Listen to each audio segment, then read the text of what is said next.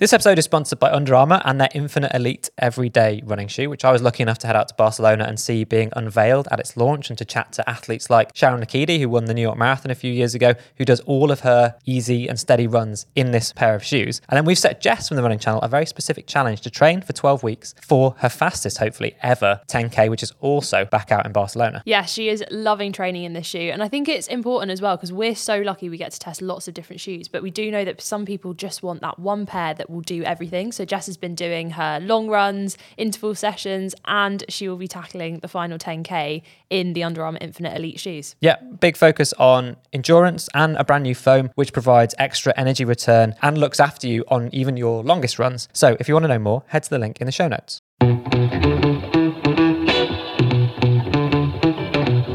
You're listening to the Running Channel podcast with me, Andy Baddeley, my co host, Sarah Hartley, and breathing through his mouth over there in the corner and pushing buttons, actually doing two things at the same time, very well done, is Rick Kelsey. I'm still sweating actually from two days ago. Was that when you tried to breathe through your nose for an Yeah, hour? still sweating. and I did two runs at the weekend. Whoa. Oh, show off. Okay, Yeah. today we're going to be talking about can you change your running form or should you change your running form? Two really good questions. And answering your questions as well as touching on the news from the running world. So let's get stuck in.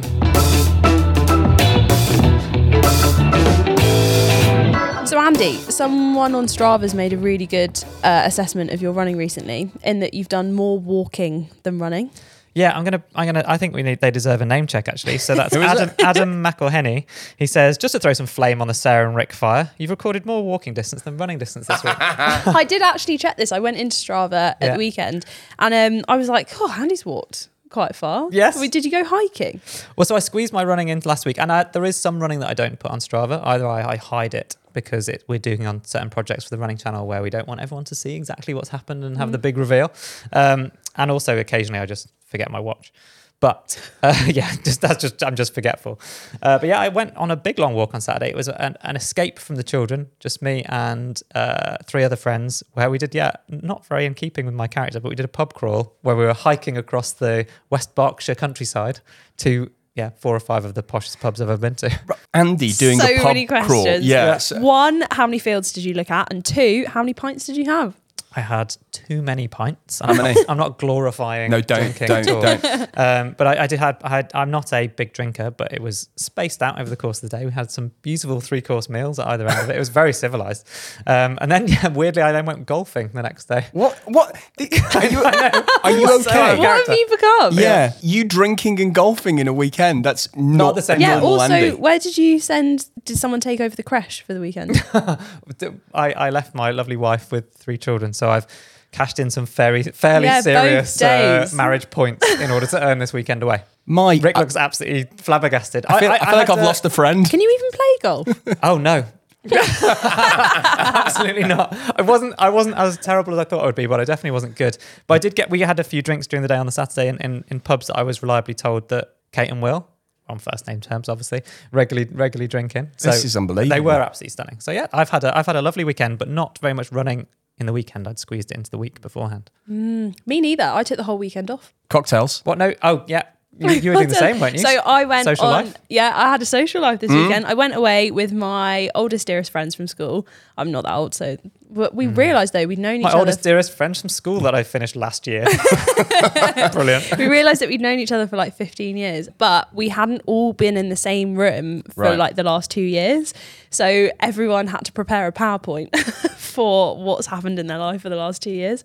And it love that. incredible. Damning, I, that's a damning personality indictment, isn't it? I That's know, where you guys went to. You're like, yeah, let's, let's all do a PowerPoint. Let's, let's it just all sit so around and good. chat. It was honestly just a flashback to like who hasn't done their homework. Yeah.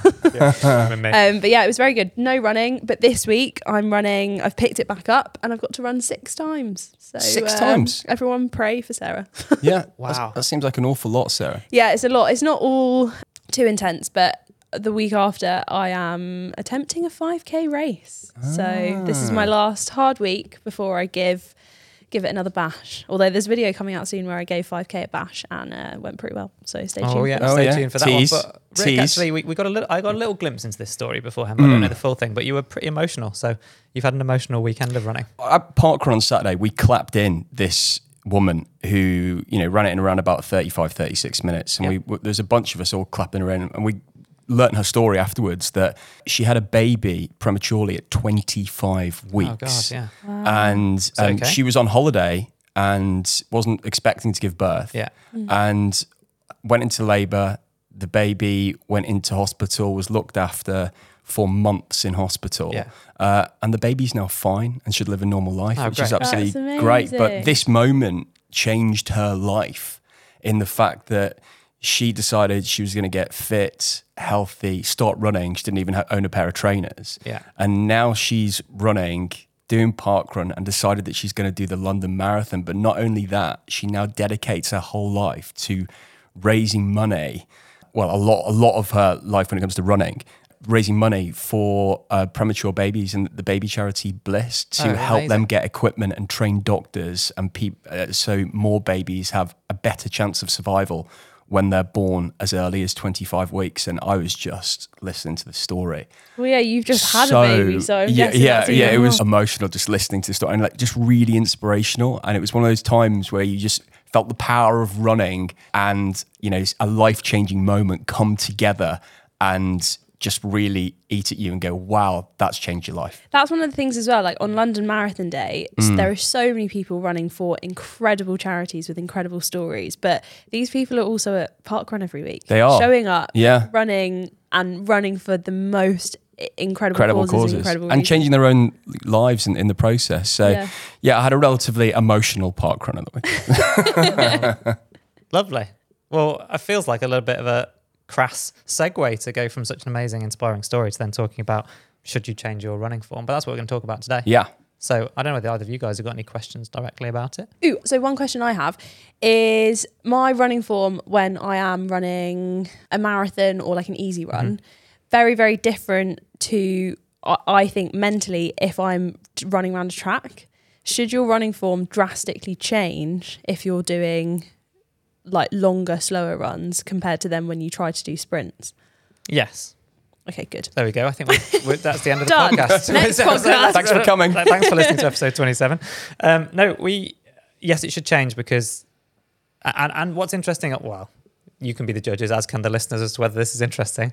Um, I, I have a very specific, probably, pace where I'm at my most efficient mechanically, where it feels comfortable, where if you were to look at a video of me running, it looks the best uh, in terms of uh, fastest, springiest, longest strides, all that sort of stuff. Um, and then I'm relatively inefficient at other paces, and I can feel it. Um, and I'm more likely to get injured the slower I run, I think, in terms relative to that, because I spent my career trying to run really fast. So yeah, you definitely it should be different because you can't have the same stride length and cadence um, and posture necessarily at, at all of those um, at all the different paces you might run at.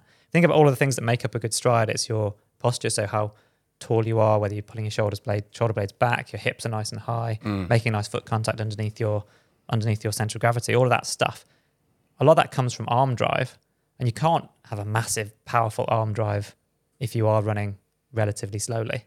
But if you're sprinting up a hill, then you need that arm drive to kind of power you up there. So there's always, a, I guess, a happy medium to, to strike as to how efficient you can be at certain paces. So essentially, our running form is actually changing throughout a run as well as from day to day. So Yeah. the que- the question when people ask, should we change our running form? That's kind of our overall form them and how we move while we're running. But actually, like you've just said, during a run or a race, we're going to be having different form throughout, aren't we? Well, it depends on. So you'd have a different form in a 10k race to in a marathon. But if you're going up a hill, aren't you changing your form? Oh there? yeah, sorry, yeah, absolutely. Yeah, yeah. I, I guess I only pick flat races. I wasn't Andy's like a hill Oh, in yeah. a Haven't, race. haven't you just is signed me up for a really hilly race, Sarah? Yeah, You should- yeah, yeah, I have. yeah, yeah, thought so. Yeah, yeah. that'd be fine. I agreed So before you told me it was hilly. By yeah, the way. it's also trail, Rick. You're gonna have a great time. oh god. Well, those- Stay tuned all, with that. all of those things affect it. And even in a run, we would say that, or certainly good advice would be if you're just doing a run where you're not going to have a dedicated warm up hmm. necessarily to it, um, then going out for the first five or 10 minutes with a slightly reduced stride length, increased cadence, that lowers the impact on your body while everything gets warmed up.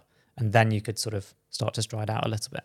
Uh, but yeah, you, the, I think the question is you're bombarded with loads of information as a runner about what shoes will do to your running form, what running drills can do to your running form, uh, what stretching might do, what warming up properly might do, what running up and down hills might do. Whether you should change your cadence, like the, the answer ultimately is yes, you can look to improve your running form, but it shouldn't be your aim to fundamentally alter your running form. So most uh, the people I've spoken to in, in the physiotherapy field would say something along the lines of your body self optimizes really well. So your the at any point in time, depending on your relative strengths and weaknesses of different parts of your body, your body will allow you to run in the way that is optimal for you to Mm. to, to run well, to, to limit injury and all of those sort of things. But you can improve it to a point. But if you're looking at another person and going, I want to run like them, and they, they have fundamentally different flexibility, mechanics, length of levers, all of that stuff, then if you want to try and copy them and say, oh, I'm going to have a cadence of this number and my stride length needs to be this long, um, that would be fairly disastrous. I feel like this is a lot to take in. we're taking it in. We're taking it in. So going back to like, if someone's like, okay, I don't think I'm as efficient as I Yeah. could be, Mm. they're wanting to change their running form, Yeah. but wanting to avoid injury. Yeah. Where should they start with trying to change it? What should they do? What shouldn't they do? Well, interestingly, the previous episode of the podcast, we talked about strength and conditioning and doing some little tests at home in front of the mirror, whether that's like a single leg squat or just looking at how your knees and, and ankle strength are. That would be Mhm. the, the starting point. But then a really easy thing to do is to video yourself when running, particularly most phones have a slow mo setting now. So set it up directly behind you um, and then run away from the camera. Then do the same and run directly towards the camera. What kind of pace should this be your? the pace that you do most of your runs at, or the pace that uh, I I would say not really, really slow, so not your easy run pace, Mhm. like a little bit faster than that. Um, not like Tom Cruise. no, not all out, like No. because you're trying to optimize for the thing that you do most of your training at. So, Yeah. um, think about your steady run. Probably would be a good, good starting point, Okay, so and then what- do a side on shot as well. Run I through- see. Run through the so frame. how, how would we spot a bad habit if we do that? Mm. Yeah, so you, you're looking for. I think it's really powerful to look at a video of yourself because you can't otherwise have it in your head as to what it is you're trying to change. And then you need to think about what the ideals are and then how far away from those you are. And Okay. then just try to make like a 5% change, not a 50% change. So think about things like a lot of runners, me included, um, hunch over as they get tired. And I'm talking about shoulders. So they're almost like bringing their shoulder blades, shoulders together at the front and, and hunching over, Oh, curving, Oh, curving their spine. Mm. That means you you've got less space to get oxygen in, so your, your lungs are kind of constricted. So working on things that will pull your shoulder blades back and down together is actually a good starting point. I know this doesn't seem like immediately running form, but if you're thinking about this string that pulls up your head Yeah. and your whole body in a straight line, then the way that your shoulders are immediately affects the way you move your arms, which affects the way you move your legs. So sort of starting top down at the moment. It's So- an interesting one as well. You could record, you could just go out, record yourself running, but actually, if you want to improve your running form towards the end of races Yeah. and like start improving or knowing where you're going wrong when you get tired, after like a run or a long run, get someone to record you, and then you're going to see all of those habits. And if you've already actually got the video of you running fresh, you can compare and like see what's going wrong at the end. Yeah, that's a great shout. Or even try and get a family member to to get their phone out as you're coming into that last hundred meters of a 10k, or or or, or actually at that point you might get a little bit of a adrenaline boost because you can see the finish line. So almost you want someone to record you a few hundred meters before that. So you Yeah. want someone to pop out. The like 4K mark of a 5K. Mm. Yes, exactly, and just record as you're tired, as you're really like all you're thinking about is I want to get to the finish line, and you're probably not thinking about good form running cues. Mm. So yeah, I'd start at the top with shoulders, and then then I'd be thinking about hips. Uh, what we've just talked about there, I would guarantee that most people at that point, 4k and a 5k or 9k and a 10k, etc., they're like their hips have sunk a little bit, so they they're almost making contact with the ground with their knees a little bit bent, their their bum kind of closer to the Mm. ground. They're almost like sat back into their running, and a lot of that can come from core strength because you don't have the strength to hold your pelvis in the right place. Um, and also, we talked about in the strength and conditioning podcast, it's path of least resistance. So, uh, some muscles will be fatiguing because they're not well trained and things like that. So, but that's something that you can teach in drills and in the runs that you run when you are not fatigued. You can be thinking about nice high hips. I That can be- see. that's like a simple cue to think about. So, you're pulling your shoulder blades back. You can do exercises, rowing type exercises in the gym to give you that strength. Bear in mind that a lot of runners will default to doing something like press ups or bench press because they're like obvious, simple Yeah. gym exercises, but they're actually quite bad for runners because making your pecs on on the front of your chest stronger generally ends up tightening them as well. Someone So needs to have a word with Mo. Mo from the running channel is Mo, absolutely stop. ripped. Yeah, stop with the upper body. Only because we feel insecure. Um, Yeah, but, I that- think Mo balances himself out. And yeah, also so does he, he he then does the rows and the chin ups and Yeah. and, and uh, lateral pull downs and stuff to compensate push ups on their own without any any work to doing strengthen your back. We'll, we'll end up with this this kind of hunched Mm. posture. Sarah, do you think you've got any problems with your running form that you'd like to fix? Oh, good question. So I obviously I get filmed a lot whilst I'm running, and the first thing I actually always do is if I'm like reviewing videos or watching stuff back is go, oh, what am I? Ah. How's my running form?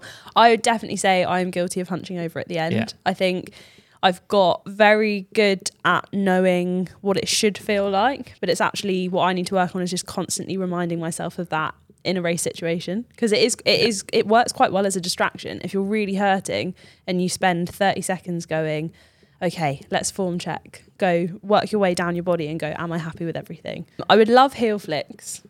But I think they that's look- a like they look aesthetic ridiculous. nice to have Yeah. as opposed to Yeah. a I It- would love that. And they look like you're putting them on.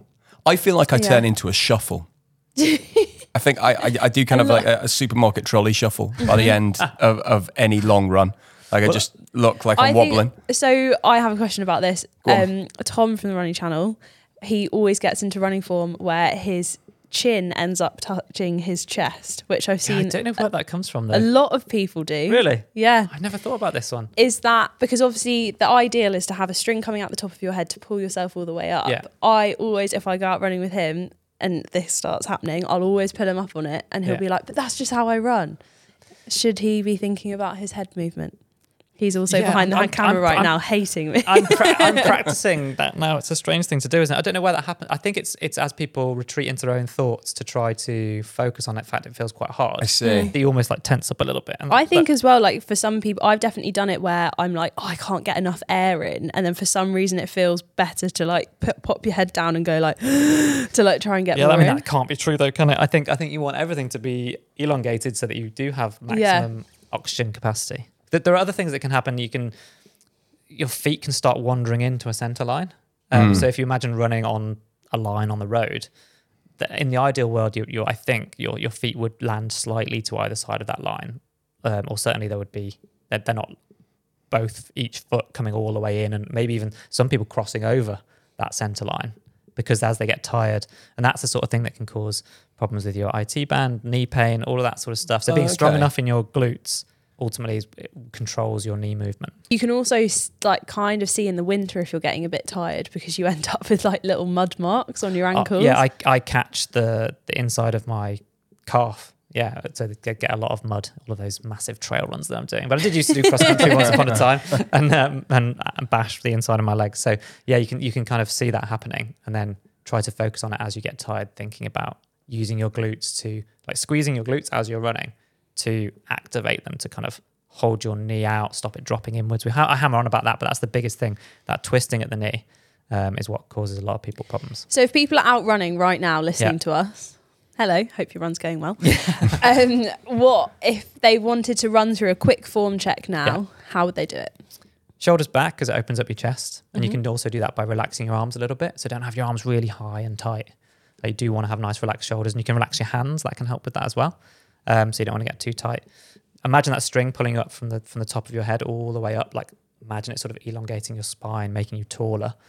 Keeping your hips up toward yeah, up, up and forwards. So not allowing your bum to sink back. And then just making sure that you're you kind of think about this nice plane of movement that is forwards and backwards, not side to side. So you want your knees and feet to be coming through forwards, not kind of hitting the ground, rolling inwards with either your ankles or your knees following them in. Um, and to do that, think about using your glutes and your hamstrings to kind of squeeze a little bit, pull your leg underneath you, and power you forward. Not not massively, obviously. You don't want to stop sprinting, uh, and then nice light foot contacts as well. Sarah, you've just were listening to Andy there, and you just pulled yourself up, pushed your shoulders back, and every- shook your hands. yeah. yeah. and I was imagining as I was doing that, I was imagining either people out on the run who now will have great running form, Yeah, good job, yeah, yeah. or I'm imagining someone who's like, oh damn, I'm sat at home listening to this, just running around their sofa, trying to be like, can I do this? Yeah. Well, that was really interesting. Thank you, Andy. If anyone Pleasure. has any questions about running form, do email in podcast at therunningchannel.com. You are listening to the Running Channel podcast. Up next, we've got your questions to answer. Plus, we've each picked a new story from the world of running to discuss. Don't forget, this episode is sponsored by Under Armour and their Infinite Elite shoes. Now, at the Running Channel, we bang on all the time about how if you want to run fast, you need to run slow. I'm talking about the 80 20 rule. Yes, you need to do the vast majority of your training at an easier or steadier pace. And you need an everyday pair of running shoes that you trust to do that. And the Infinite Elite has brand new cushioning technology in the form of Under Armour's Hover Plus. So that's designed to support you for the whole of even your longest runs with extra cushioning and energy return. So that's what this is all about. Yeah, and if you want to check out the Under Armour Infinite Elite, head to the link in the show notes.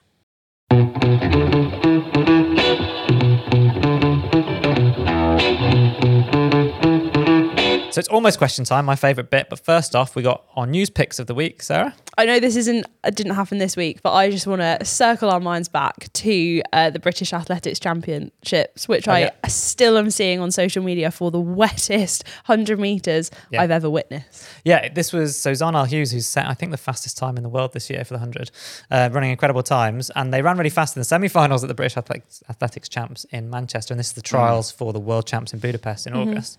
Um, and yeah, the, these pictures and the, the footage is ridiculous. To the point where you think that the camera person has forgotten to focus it or, or, or somehow, or someone's just turned it the lights out. It does look like you know when you see like really heavy, intense rain in a film, and like quite uh, and quite often, well, usually that is mocked up. Yeah. and and you watch it and go, "Oh, that's real rain isn't Yeah. ever like that. No, it was. It really was. Proper yeah, standing he, water on the track, right? Yeah, like honestly looked like a music video in terms of amount of water. But yeah, Hughes had set 9.83 seconds, a British record last like last month in New York. Um, so obviously you must have done that, and then he must have been thinking, great, let's like bash out. Come back to sunny Manchester. Yeah, come back For, uh, and for- run another one. Yeah. What did he do Um, it in? 19. No, he ran like 10 0 something. I think. Really? Yeah, like he still ran really fast. Still so- rapid. It's incredible. Yeah, it's Did you ever have to race in torrential rain? Yes, I did. I ran. Uh, I remember it vividly because Louise, my lovely wife, often reminds me that she was in the stands, uncovered stands in Sheffield. Ooh. So they they had a big Grand Prix Diamond League equivalent yeah. back then, 2007, in Sheffield, uh, and it was proper torrential rain, like like proper rain. oh it, yeah, puddles standing on the track. You could see the the like this, and this is what it was like in Manchester as well. You What do you do at that point? Because surely you have to stand on the track for a little bit. Yeah, So you were you just there like fuming? You get cold. Yeah, yeah. Well, How waterproof were your shoes? The, not at all. Um, not at all. And yeah, so you stood that you get brought out on the track and you leave your kit on for as long as you can, and then like, Mm-hmm. but then they're going to take your boxes, the boxes away, and they force you to get undressed. They force you to get into your race kit, so your shorts and vests, which are underneath what you're wearing. You whip that stuff off, and then you're on the track, and then they're getting ready to do like the TV introductions and stuff. Yeah. And everyone's trying to do their strides, and then they stop you doing the strides because they need to do the TV introductions, and then often stuff's like slightly delayed, so you're stood on the line for a couple of minutes, and it was Torrential freezing rain. cold. Well, I mean, relative for July or June, whenever it was, it was cold and raining. Is there a bit that goes through your brain of like, if I run too hard, I'm now cold, so I'm going to get injured? at that point, no, I was like totally in the zone. And part of me was so that in that it, things it go, you know, in athletics things go through cycles. But at that period, the Kenyan athletes um, were dominant, um, and there was a bunch of Kenyans in the in the race, and I was kind of thinking, oh, you know, this is good for me. Like, you know, they're, they're Rain good. I'm used to rain. They're not. yeah, yeah, exactly. yeah. They're not used to this, this, these conditions. And it gen- that was my breakthrough race in my career. Actually, 2007, I beat Bernard Lagat, who's he actually went on to win the 5K and the 1500 at the World Champs a month later. Um, and so that was this massive thing. I was like, oh, I can compete with these guys. And so the rain might have helped me a little bit. I ran fast. I ran a PB at that point. Like it was, um, Hey, everyone prefers different weathers. yes, exactly. I quite like a run in the rain. Yeah, I was going to ask whether uh, this this would age us. What you immediately jumped into your mind when you said it's like a music video with the the rain that was falling on the track.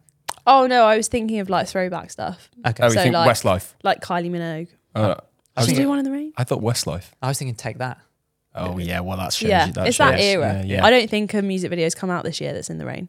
Okay. No. Well, Bold claim. I don't know well, it's a bold claim, right? So my news story, very different. Um, interesting that you'd picked the elite athletics one, which is nice. I that- You saved know. me. Mine's not to do with athletics at all. Again, um, but with the Wimbledon championships, tennis championships have just finished. How are you going to wangle this into running? Yeah. Hey, I, I was Let's interested. talk about tennis. Yeah. Well, I love tennis for a start. Yeah. Uh, but I was interested. I was trying to. I wanted to find out how far they run. in a match. Oh, in a match. yeah, yeah. Ooh, can me and Rick guess? Yes, that's what I thought. See, we're in. Uh, Okay, I'm I'm bought in. You go. uh, right. In a, f- uh, I'm not going to change. I've got something. well, hang on, hang on, hang on. Men's or women's is an important one because A they play. five set match or a three set match, and also how long is the match? Because if you know we're getting towards six hours, my so answer's I'm gonna different. I'm gonna I'm gonna level with you and say I don't have enough data to give you all of those options. I have Right. lots of averages, but I'll clearly like if if it's a women's two set match versus a men's match that goes to five sets, there is a big difference. But I have averages for a couple of players and some examples. Okay, so wh- what would you like us to guess? Guess the average total match for a man. Average total match for a man. Okay, Yeah. I've just made this really boring, haven't I? yep, you've ruined it all 5.1 kilometers for a match. for a match. Yeah. 5.1. Seven. Seven kilometers. Hmm. So you're both. I think I had thought this because you know it's always surprising when you watch a football match and they say, "Oh, you know, so and so ran 12k or something." Yeah. as one of their central midfielders. It's l- less than I thought. So on average, Huh. in I think in the men's matches, it was between 2k and two miles. So basically between Ah. two and three k Right. Wow. for a men's match. Okay. Uh, at, at Grand, at, this is at a Grand Slam because I always thought tennis was quite easy. Well, the, the court's not very big. I think it's 27 feet wide or something. okay, wow. Right into complain at podcast at therunningchannel.com. Ah, funny. But the- I but- mean, you wouldn't be able to play it, Rick.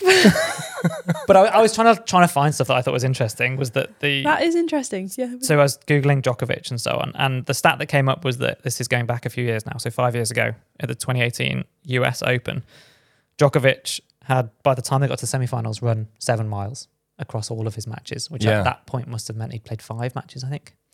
Um, but then um, Federer, who was also in the semifinals, had only run four miles at the same point in the match. I don't think Interesting. they played massively loads different sets, but I guess depending on how far behind the baseline you stand and they're running side to side, Oh, yeah. as well as how good you are and whether you dictate the play and basically just stand in the middle making everyone else run around. It's going to have a massive difference on how far. I always think there's a lot Yeah. of wasted movement in tennis. Like if you, if you, the guy who's waiting for the person to serve, watch them. Honestly, next time the receiver. That's that's that person.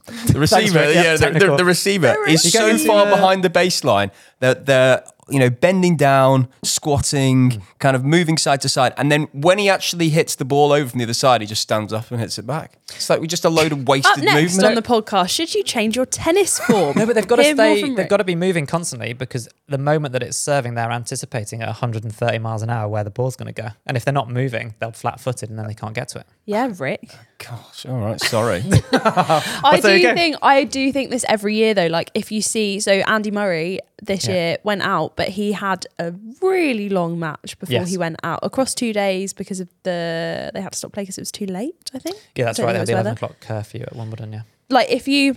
Surely that must go through your mind because if that happens, then you're like, oh my gosh, I've got to play in a final, but I've been out for hours and hours and hours longer than my opponent. Yeah, and the nutrition's interesting, but also the fact that yeah, that they're averaging. I think I had it in meters and feet. Forty feet per point was the average that Djokovic was running at that point in that data.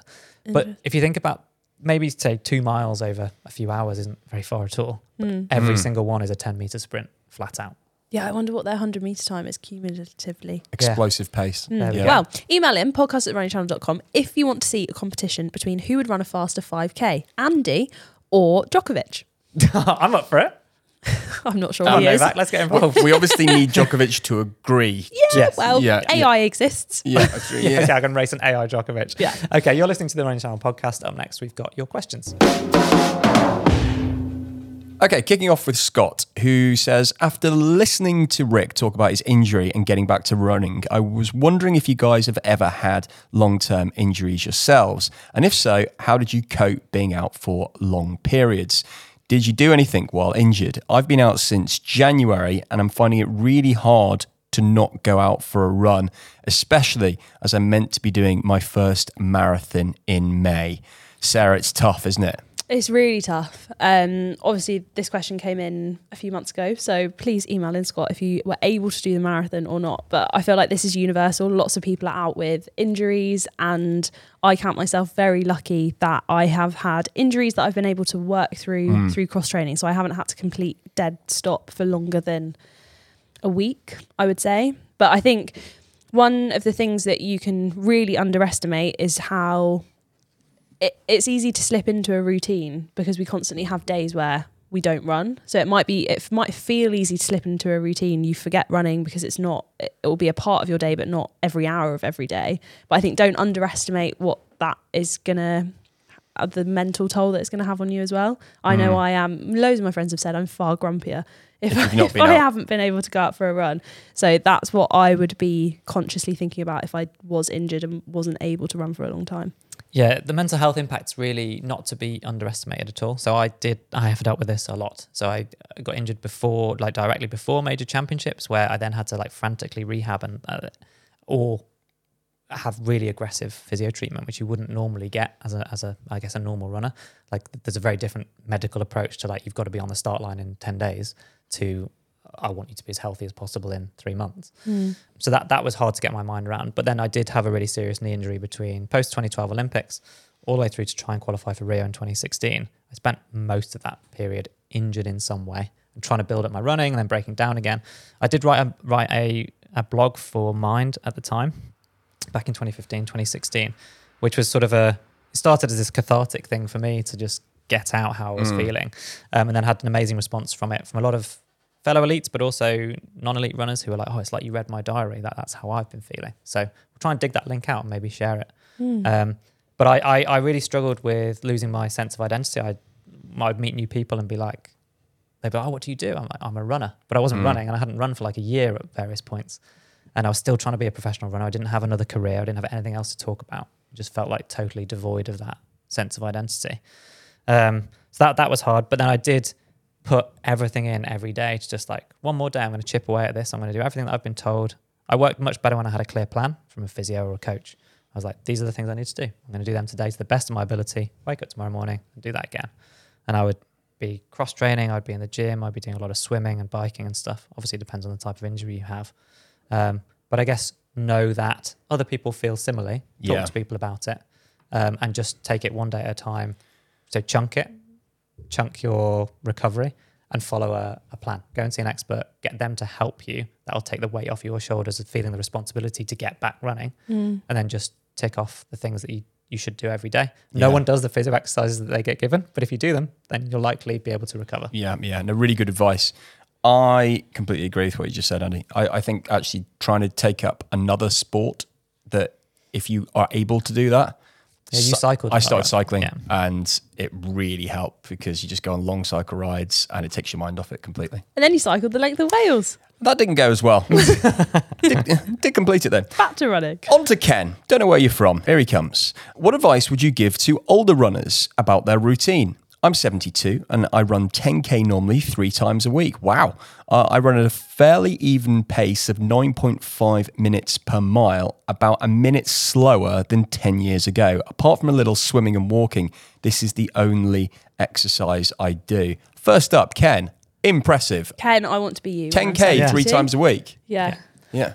I think it's important that having the so obviously I'm I'm not 72 and I'm also not a medical professional, but my thoughts here are that my understanding is that if you reduce your weight bearing impact based activity like running, Mm. then that can the older you get, the quicker various other things can- can decline. So like your balance, your musculature, like the, the strength that you have. So keeping that in there is really important. So supporting it with swimming and walking is great, um, but having that level of impact kind of keeps you younger. Mm. Um, and once you remove it, it can be quite hard to get back up to it.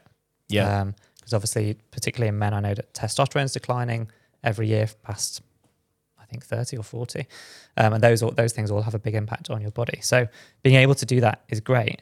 Um, I think uh, the advice that I'd give him about his routine is try to to maintain it. Do take a look at heart rates and things and make sure you're not overdoing it. But if he's been doing it for a long time and he's relatively well trained, then I think he's more Ken's the one that should be giving us Yeah, well, advice. I mean, yeah, we not- need not the other way Ken's around, yeah. I, I would also say that um, strength and conditioning in older and younger runners is the most important. You know, what I learned during my injury was that actually, as you build up to about 2021, your body can take in a lot more strength and conditioning. It's when your bone marrow is developing, and that's a really important time for you to be doing strength and conditioning. Between 20 and 45, it essentially looks after itself. But then after 45, doing weights actually really helps uh, keep your bone density and strength. So, so Yeah, this is for, what- for Ken, it's probably worth building in some weights into his routine. I think that's exactly what I was not very eloquently trying to get at is that bone density element of both impact and resistance Yeah. training that can sustain your bone density much later in life more effectively than you know if you if you only ever swam for example from the age of 40 onwards you'd stay fit from a cardiovascular perspective but there's different types of fitness ultimately Yeah. to be functional and move around Yeah, that's what I was going to say. Obviously, don't jump into anything brand brand new, but if you can go get like a runner's MOT or head to a physio and see what they would suggest, that might help you keep consistent and keep running for even longer. yeah nice let us know how you're getting on Yeah, good job, Ken. Super stuff. And don't forget to email podcast at therunningchannel.com if you've got any more questions. I just realised we had a question from Ken on the same week that Barbie is released. Oh. what are the chances? Hmm. I don't. And there's a bit of pop culture that only I'm going to relate to. But you've been listening to Yeah. the Running Channel podcast. Thanks so much for tuning in. We've got to the end of another episode. If you don't like Barbie, don't worry, I won't talk about it ever again. Thanks and goodbye. Bye.